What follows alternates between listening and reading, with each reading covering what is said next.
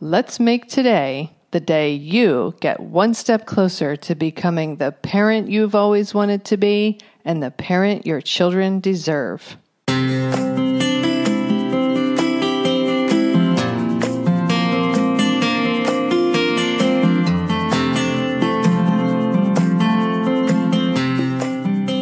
Hi, and welcome to Powerful Parenting for Today's Kids.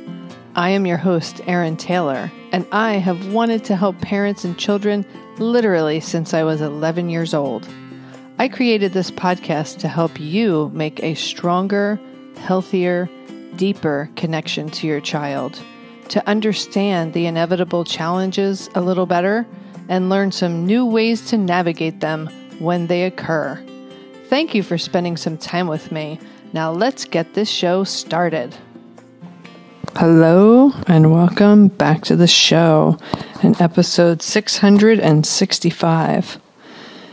This has come up in quite a number of conversations I've had with parents recently, and so of course I know that lots of you out there need to hear it. I'm always talking about understanding why our kids act the way they do and trying to get to the root of their behavior rather than staying stuck on the surface, which is their behavior. So, quite often recently, I've been approached with the dynamic where a child, boy, girl, any age, any child, is speaking disrespectfully to one parent. Usually it tends to be it has tended to be the mom. The child speaks disrespectfully to the mom, let's say, and then the dad feels triggered and protective of the mom, triggered by the child and protective of the mom, and steps in to address and confront the child's behavior. How dare you speak to your mother like that? Uh, why are you being so rude? These kinds of things. And then everything falls apart from there. And it leaves everyone feeling uncomfortable, unhappy, dissatisfied, resentful, angry, hurt, etc., etc., and more distanced instead of more connected, more apart than connected. So here's the problem. When I believe that the one parent's, in this case, let's say the dad's, because that seems to be what what pattern has been showing up lately.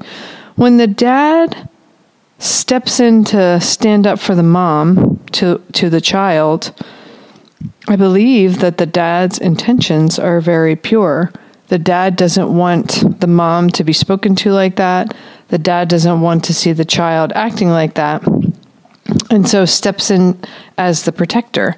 I think it's very common also for the dad to feel very much the protector. I've seen that with family, friends, people I've worked with, etc.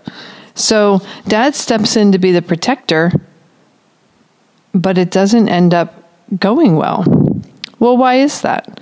Number one, dad steps in to be the protector, and instead of solving the problem, he's now created a second problem. So now the child was being disrespectful to the mom for whatever reason.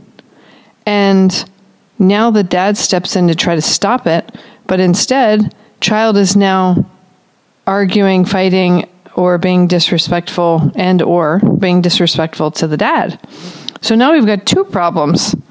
Now the dad has a choice to take a different approach or be triggered and confrontational confrontational about the fact that the child is now being rude and disrespectful to him.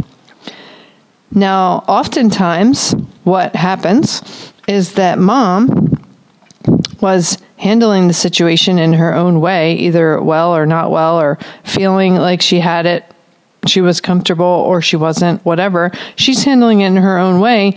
The primary issue with the child. Now that dad has stepped in and caused a secondary issue, now mom has to slip in between dad and child and be the mediator between the two.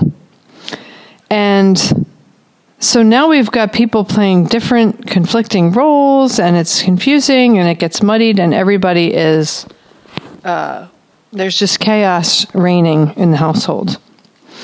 So, what's a different approach? What about if mom and dad agree on some kind of signal, SOS signal, if you will, where mom can either ask for help or dad can ask mom if she needs help and maybe a thumbs up for I got this or a thumbs down for oh my gosh, I don't got this, I need help kind of thing. Let's say it's that. Let's say it's that simple. So then dad hears child being rude to mom, is feeling a little protective and upset about it makes eye contact with mom, even no words maybe, because they've developed this agreement, makes eye contact with mom and goes, thumbs up, thumbs down. And mom goes, thumbs up. And dad, not even understanding what's going on, wanting to intervene, but walks away and lets mom handle it. Or dad gives that signal to mom, mom goes, thumbs down. Now dad knows he needs to get involved because mom is struggling. So, but here's the situation. Here's the thing. Let's go back to what I'm always saying, which is why do our children act the way they do? Their behavior is a sign that they're having a problem with something, that they have an unmet need that they need help with. So if they're acting disrespectfully, it's not for us to get stuck on the behavior, it's for us to dig the, the impetus or the imperative is for us to dig deeper and see why our child is being rude.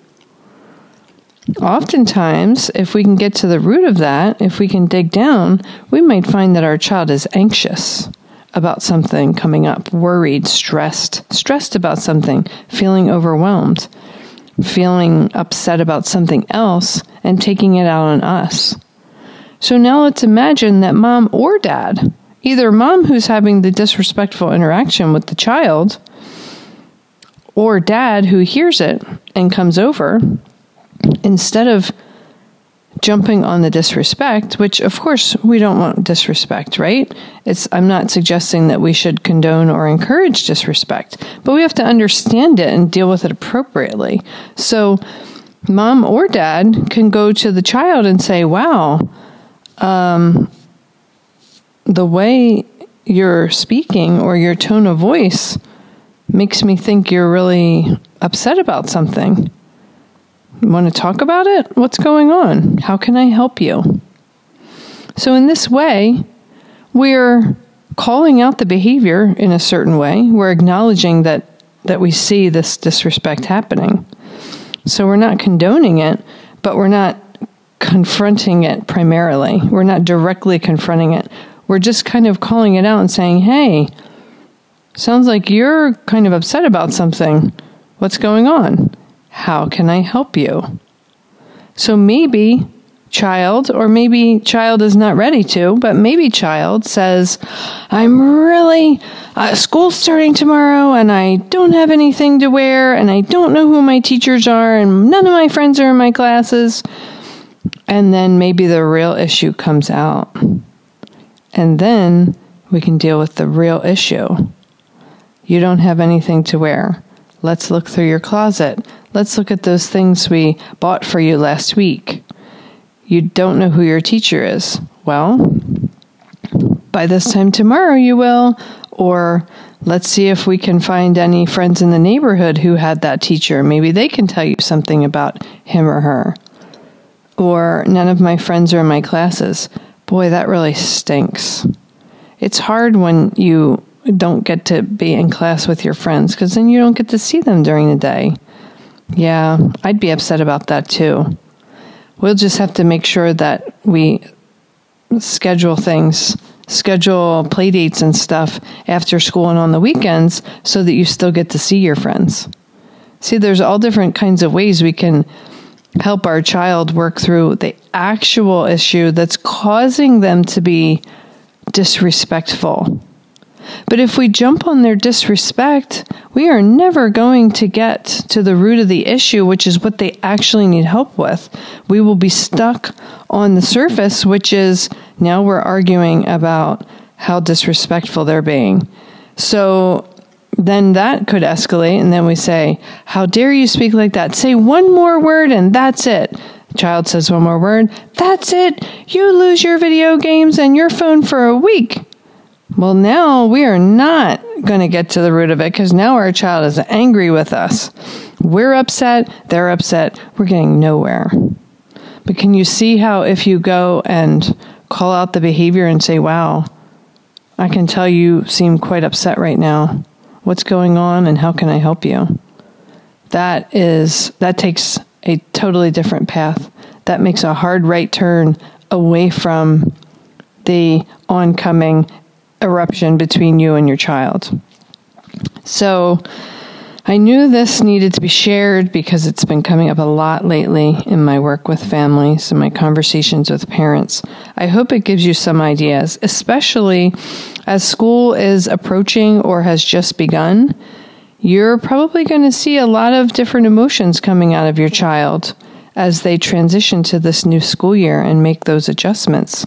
So they might be a little anxious, they might be a little worried, discouraged, upset, stressed out, overwhelmed, etc., etc., and it might come out as disrespect. But please don't get stuck on the disrespect.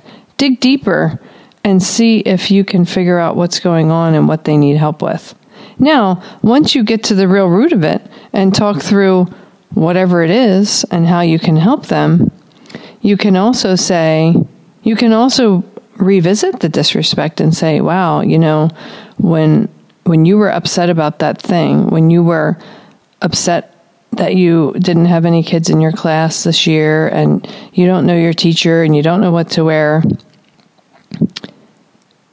it, you you took it out on your mom and you weren't really being very kind to her or you took it out on me and you weren't being very kind to me. Now I understand that I understand why you were acting that way because you were really upset. But maybe next time, why maybe if you realize you're upset, you can just say, geez, I'm really upset. I'm really worried. I'm really mad about this. Can we talk about it? Can you help me?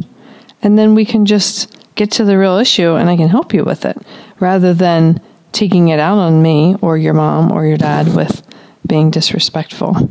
So you can always go back and revisit that, but you see how that sounds very different. It has a totally different tone and energy than saying, if you say one more rude word, that's it, you're losing your phone for a week. That is a completely different approach.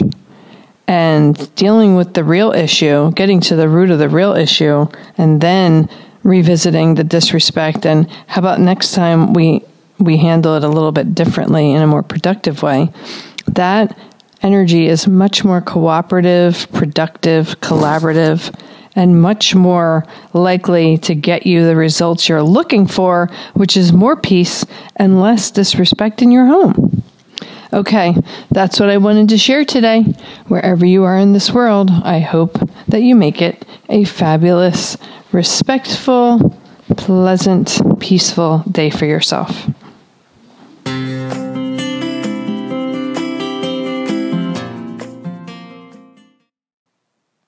That wraps up this episode of Powerful Parenting for Today's Kids.